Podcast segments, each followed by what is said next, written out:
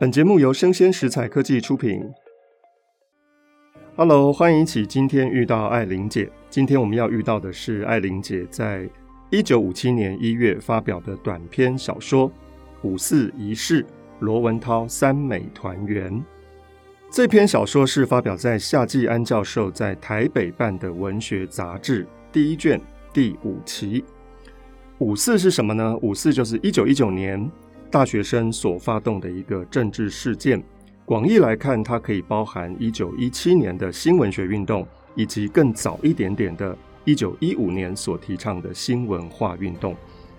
那仪式指的是前朝人或者是先人他们留下来的事迹。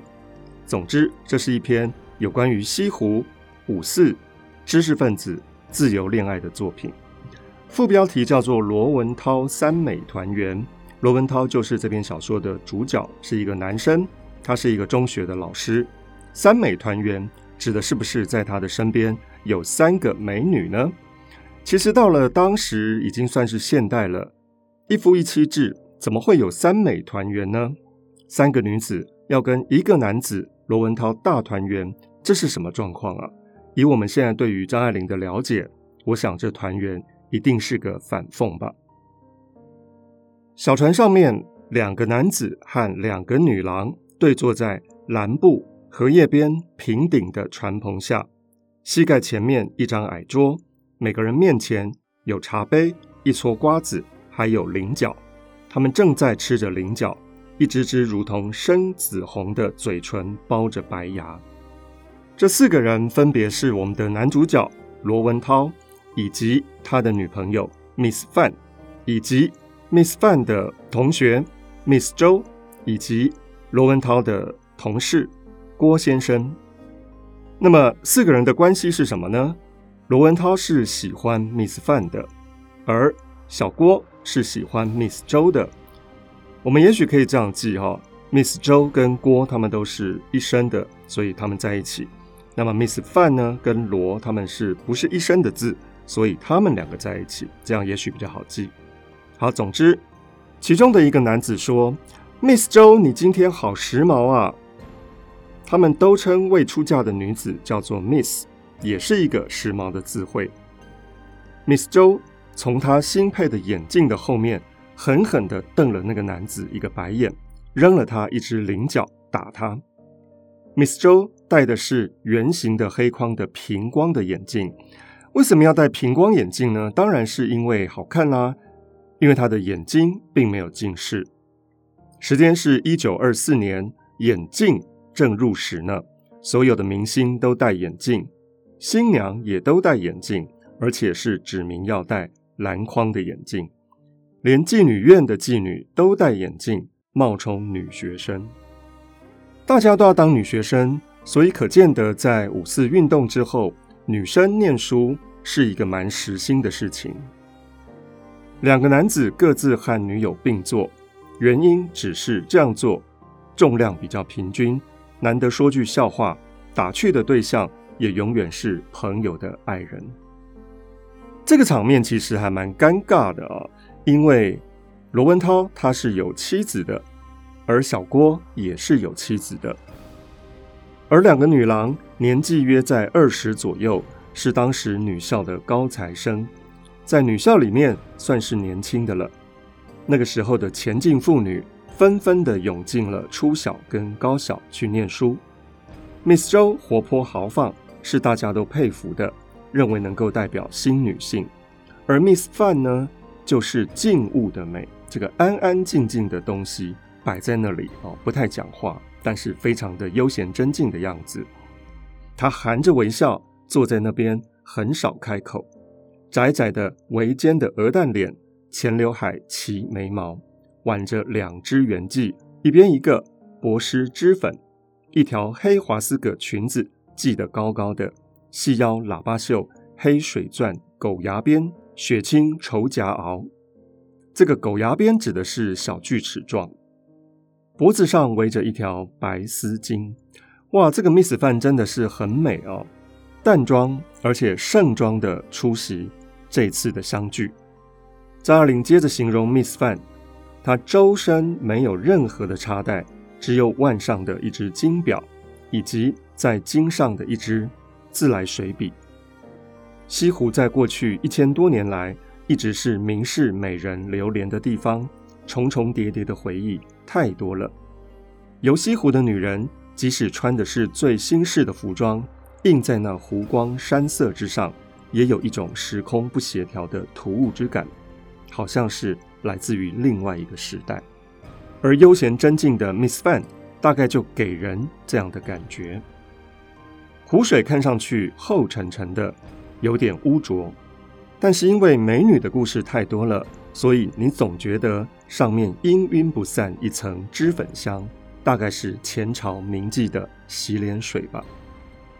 两个青年男子当中，身材较瘦长的就是罗文涛，他的脸也长长的，一件湖色熟罗长衫在他身上挂下来，有一种飘然的风姿。罗文涛和这个姓郭的朋友。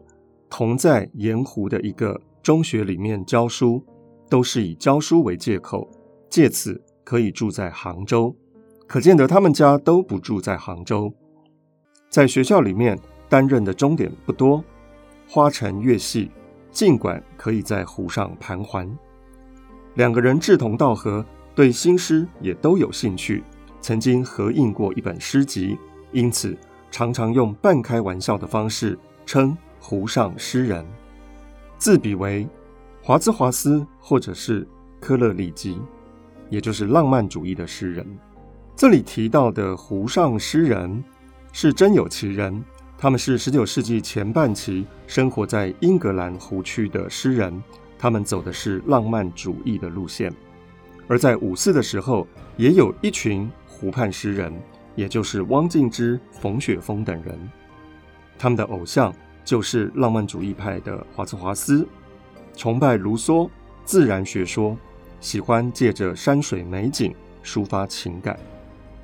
Miss 周是小郭的远房表妹，到杭州进到学校来，家里就托郭军照顾他。小郭呢就请他吃饭游湖，而 Miss 周也把自己的同学 Miss 范带来了。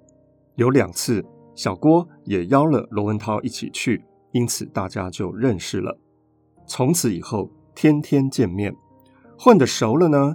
两位 Miss 也常常一起到宿舍来找这两位男生，然后照例的带着最新出版的书刊去游湖，在外面吃饭。晚上如果月亮好的话，还要游夜湖，滑到幽寂的地方。也许是罗文涛，也许是小郭，就把书打开来，在月下。朗诵雪莱的诗，听到荡气回肠的时候，Miss 周就会紧紧握住 Miss 范的手。他们感情非常的好，永远是四个人，有时候再加上一对，成为六个人，但是从来都没有两个人在一起。为什么他们没有单独行动呢？是不是因为两位男士都有婚姻的关系，或者是女孩子有一些芥蒂呢？这样的往来也有一年了。我们刚才提到，小郭跟罗文涛这两位男士都是结了婚的人，这是当时一般男子的通病。张爱玲用“通病”来形容很年轻就已经结婚的男子。对于自由恋爱的女士来说，这个男子是要扣分的。当然，我们也不能怪这些男生，因为他们是受到家里的媒妁之言，很早就结婚了。张爱玲说：“差不多人人都是还没有听到恋爱这个名词，就已经结婚生子了。所以可见得，一九二四年其实民国已经走了很多年了，但是大家的习惯行为其实都还是清朝的。小郭与罗文涛两个女友之间只能够发乎情，止乎礼，然而并不因此感到苦闷。小郭与罗文涛。”常常在背后讨论得津津有味，两位女生的一言一笑都成为他们互相取笑的材料。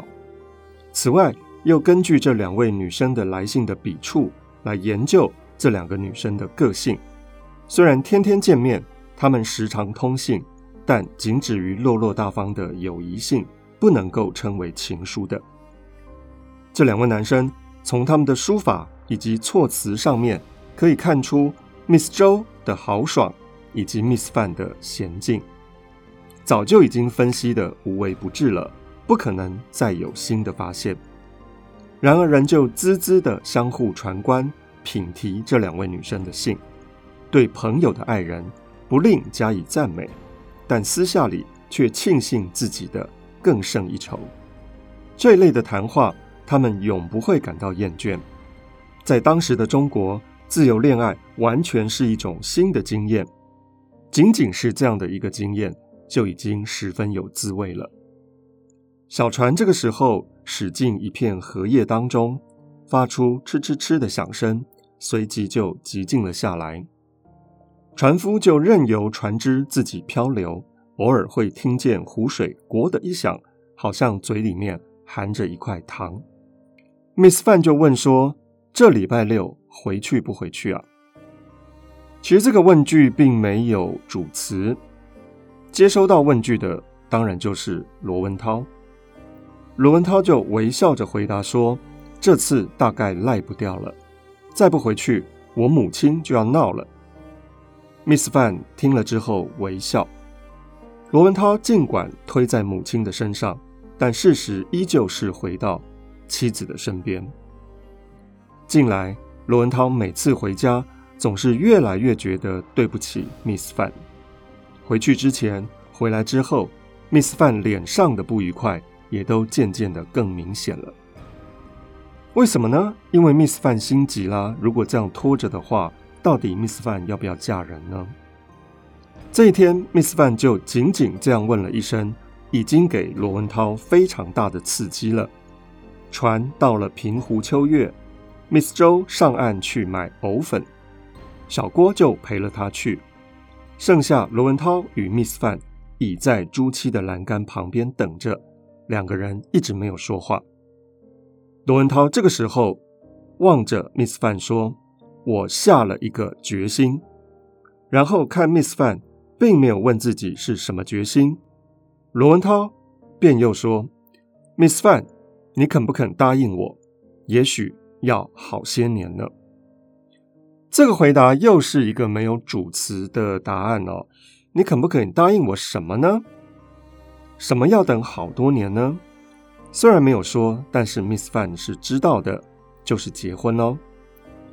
这个时候，Miss 范低下了头，扭过身去，两手卷弄着左边的衣角。当天，Miss 范并没有同意。罗文涛离婚再娶她，但是那天晚上，他们四个人在楼外楼吃饭，罗文涛已经感觉到那是他们的定情之戏了。同时，罗文涛也觉得必须要献身于一种奋斗。张爱玲用“献身于奋斗”是不是在讽刺革命党人？好像有一点这样的味道哦。那天晚上喝的酒。滋味也跟以前不太一样，像是寒夜远行人上路之前最后的一杯酒。楼外楼的名称虽然诗意很浓，三面临湖，风景也的确很好，但是那个菜馆本身却毫不讲究外表，简陋的窗框，油腻腻的旧家具，伙计向楼下厨房里慢声高唱着菜名，一盘抢虾。上的是大玻璃罩，揭开之后有两只虾跳到桌上，在酱油碟里面跳进跳出的，最后居然跳到了 Miss 范身上，把她那浅色棉袄上淋淋漓漓的染上了一行酱油迹。Miss 周尖叫了起来，在昏黄的灯光之下，但是 Miss 范红着脸却很快乐的样子，丝毫不介意。为什么 Miss 范不介意衣服脏了呢？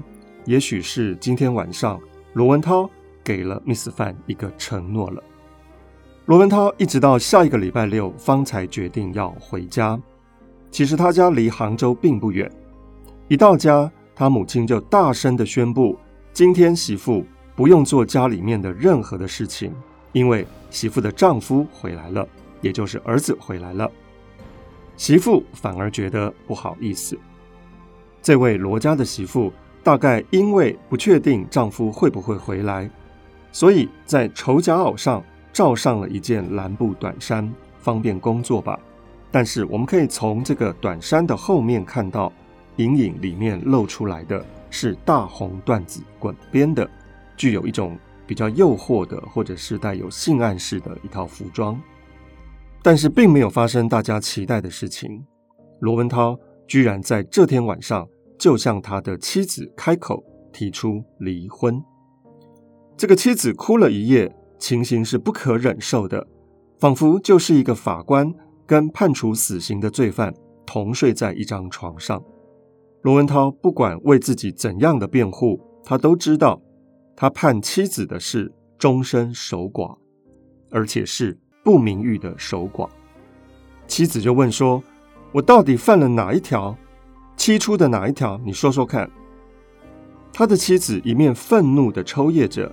一面就盯着罗文涛问：“什么是七出呢？出去的出哦，七出是唐朝婚姻的习俗，丈夫可以休掉妻子的七种理由，一直到民国才废止。唐朝的七出其实源自于汉代《大戴礼记》里面记载的七去，大致上的内容跟七出是差不多的。有七个理由可以废掉太太，是什么七个理由呢？”第一个是不孝顺丈夫的父母，第二个是生不出儿子，哇，这个以现在的科技来看是很过分哦，生不出儿子是丈夫的事情。第三个是淫，淫荡的淫，与丈夫之外的男人发生关系。第四个是妒，嫉妒，如果丈夫娶了妾，不可以嫉妒的，要跟妾有非常好的关系。第五个是恶疾，也就是生了大病，丈夫是可以把你休掉的。第六个是多言闲语，也就是八卦哦，传声筒或者是广播电台。诶，这个应该是一般的家庭妇女常常做的事哦，这很容易就被丈夫休掉了。第七是偷东西，这个妻子就问说：“我到底犯了哪一条啊？你要把我这样休掉呢？”第二天，罗文涛的母亲知道了。大发脾气，说以后不许再提离婚。罗文涛回到杭州之后，从此就不再回家了。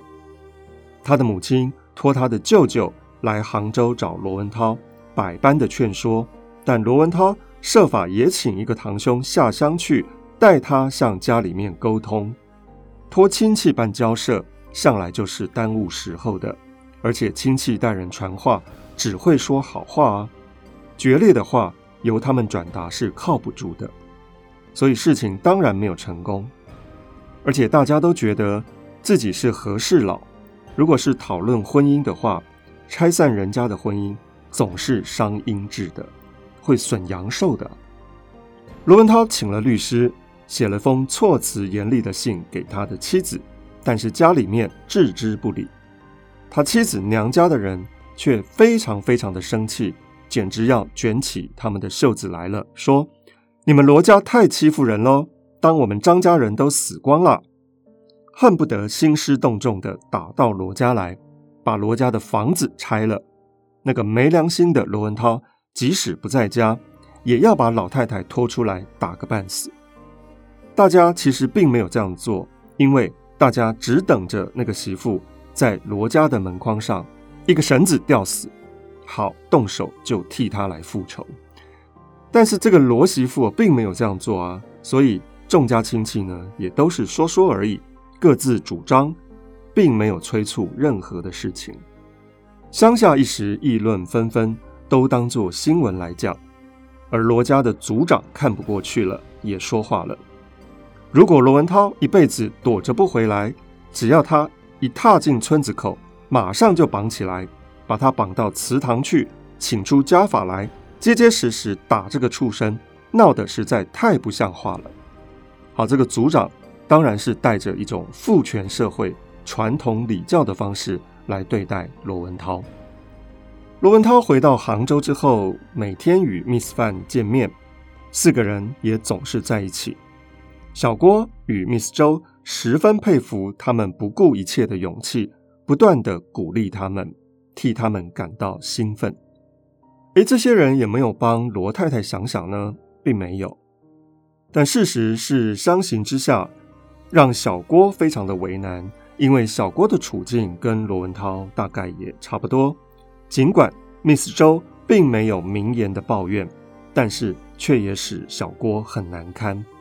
到现在为止，他们彼此的感情里面有一种哀愁，也正是这样的一种哀愁，使他们微妙的关系更加的美丽。但是现在这样看起来，这似乎并不是人力可以挽回的。罗文涛在这两年内只回去了一次，他母亲病了，风急火急的把罗文涛叫了回去。罗文涛一回去看病势，其实并不这么严重啊，心里就明白，原来你们是骗我的。那一方面心里也感到欣慰，母亲并没有生重病。他的母亲趁机劝了罗文涛很多话，罗文涛淡淡的不接口，也不理睬。旁边送药送汤的妻子，在晚上睡在书房里，他的妻子忽然推进门来，插金戴银的，穿着喝喜酒办婚礼的衣服，仿照宝蟾送酒，替罗文涛送点心来了。什么是宝蟾送酒呢？它是源于《红楼梦》第九十九十一回，夏金桂这个女生看到了薛科，非常的喜欢。想要挑逗薛科，于是就先遣丫鬟宝蟾试探一下薛科，但是薛科不为所动，宝蟾失败失望的，然后就回去了。这是很有名的一个京剧的剧目，叫做《宝蟾送酒》。那么现在这位罗太太呢，就像是宝蟾送酒一样，好像就是一个丫鬟来试探老爷今天要不要发生这件事情。好，那实在实在是。太卑微了，两人说不了两句话就吵了起来。罗太太就说：“不是你妈妈逼我来，我还真不来呢。”她又是对我骂，又是对我哭的。妻子就赌气走了，罗文涛也赌气，第二天立刻就回杭州去，一去又是两年。罗文涛的母亲想念儿子，渐渐的不免觉得有点后悔。而这一年是母亲的整生日，整生日就是五十岁或六十岁等等啊，非常重要的生日。那罗文涛就被舅父劝着回来拜寿。这次见面，他母亲并没有想方设法的替儿子撮合，反而有意将媳妇给支开了，免得儿子觉得非常囧。这个媳妇虽然抱怨婆婆上次逼她到书房里面去，白受一场羞辱。但现在婆婆刻意的隔离他们，这个媳妇心里又十分怨怼，疑心婆婆已经改变初衷，倒到那边去了。因为这几年家里面只有婆媳两人，婆媳的关系一向是处不太好的，两个人心里面都各自想各自的事情，日常的摩擦自然增多，不知不觉间渐渐就把仇恨结在对方的身上。老太太那方面认定了这个媳妇是盼婆婆死，给公婆披过麻、戴过孝的媳妇是永远无法休她回去的。老太太就发誓说，她自己偏不死，先要媳妇直着出去，这位婆婆才肯横着出去。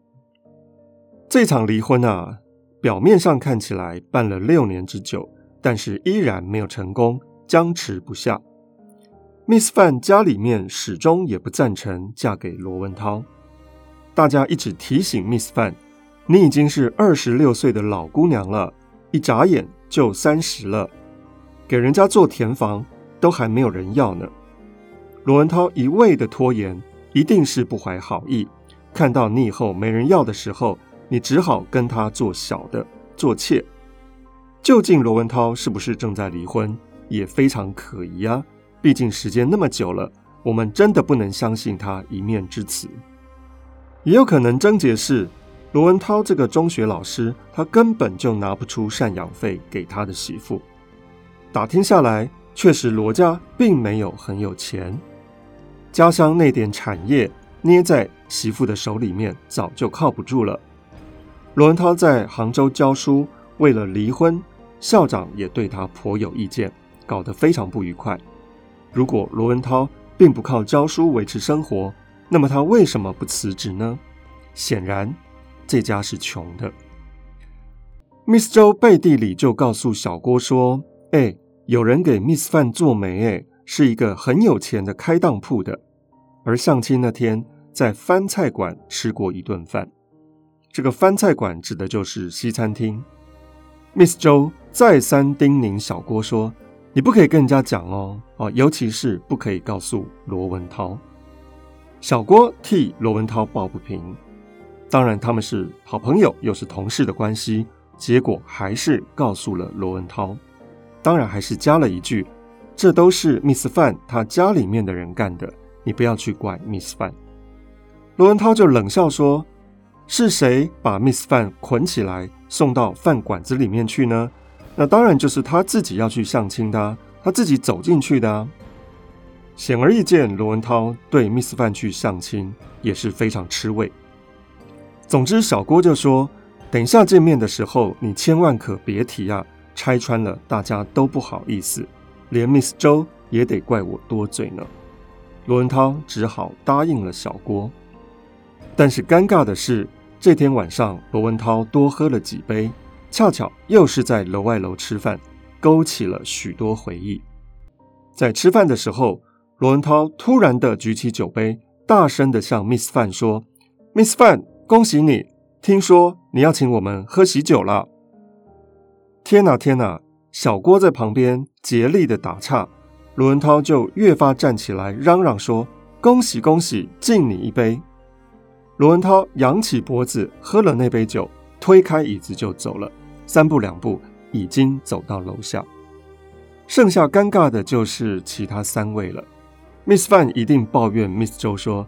你为什么要把我相亲的事情告诉小郭呢？Miss 周一定也会怨恨小郭，说：“不是叫你不要说吗？你为什么要跟罗文涛说呢？”那么小郭心里面也会觉得非常的生气，不是告诉罗文涛说：“你绝对不可以说，你知道吗？也绝对不要说那是我说的。”但为什么事情变成这个样子？小郭与 Miss 周面面相觑，尤其是小郭。窘在那里下不了台，都是因为他说了，所以连声说：“哎呀，罗文涛喝醉了，我有点不放心，我过去瞧瞧。”也跟着罗文涛下楼去了。第二天，Miss 范没有来，因为 Miss 范生气了。罗文涛写信去，也都被退了回来。一星期后，Miss 周又来报告说，Miss 范又跟那个当铺老板去吃过一次大菜。好像这次有什么事情已经一妥了，男方买了一个大钻戒作为订婚戒指。罗文涛到底有没有机会力挽狂澜去追回他的 Miss Fan 呢？看这样的状况好像不太乐观，我们请听下回分解。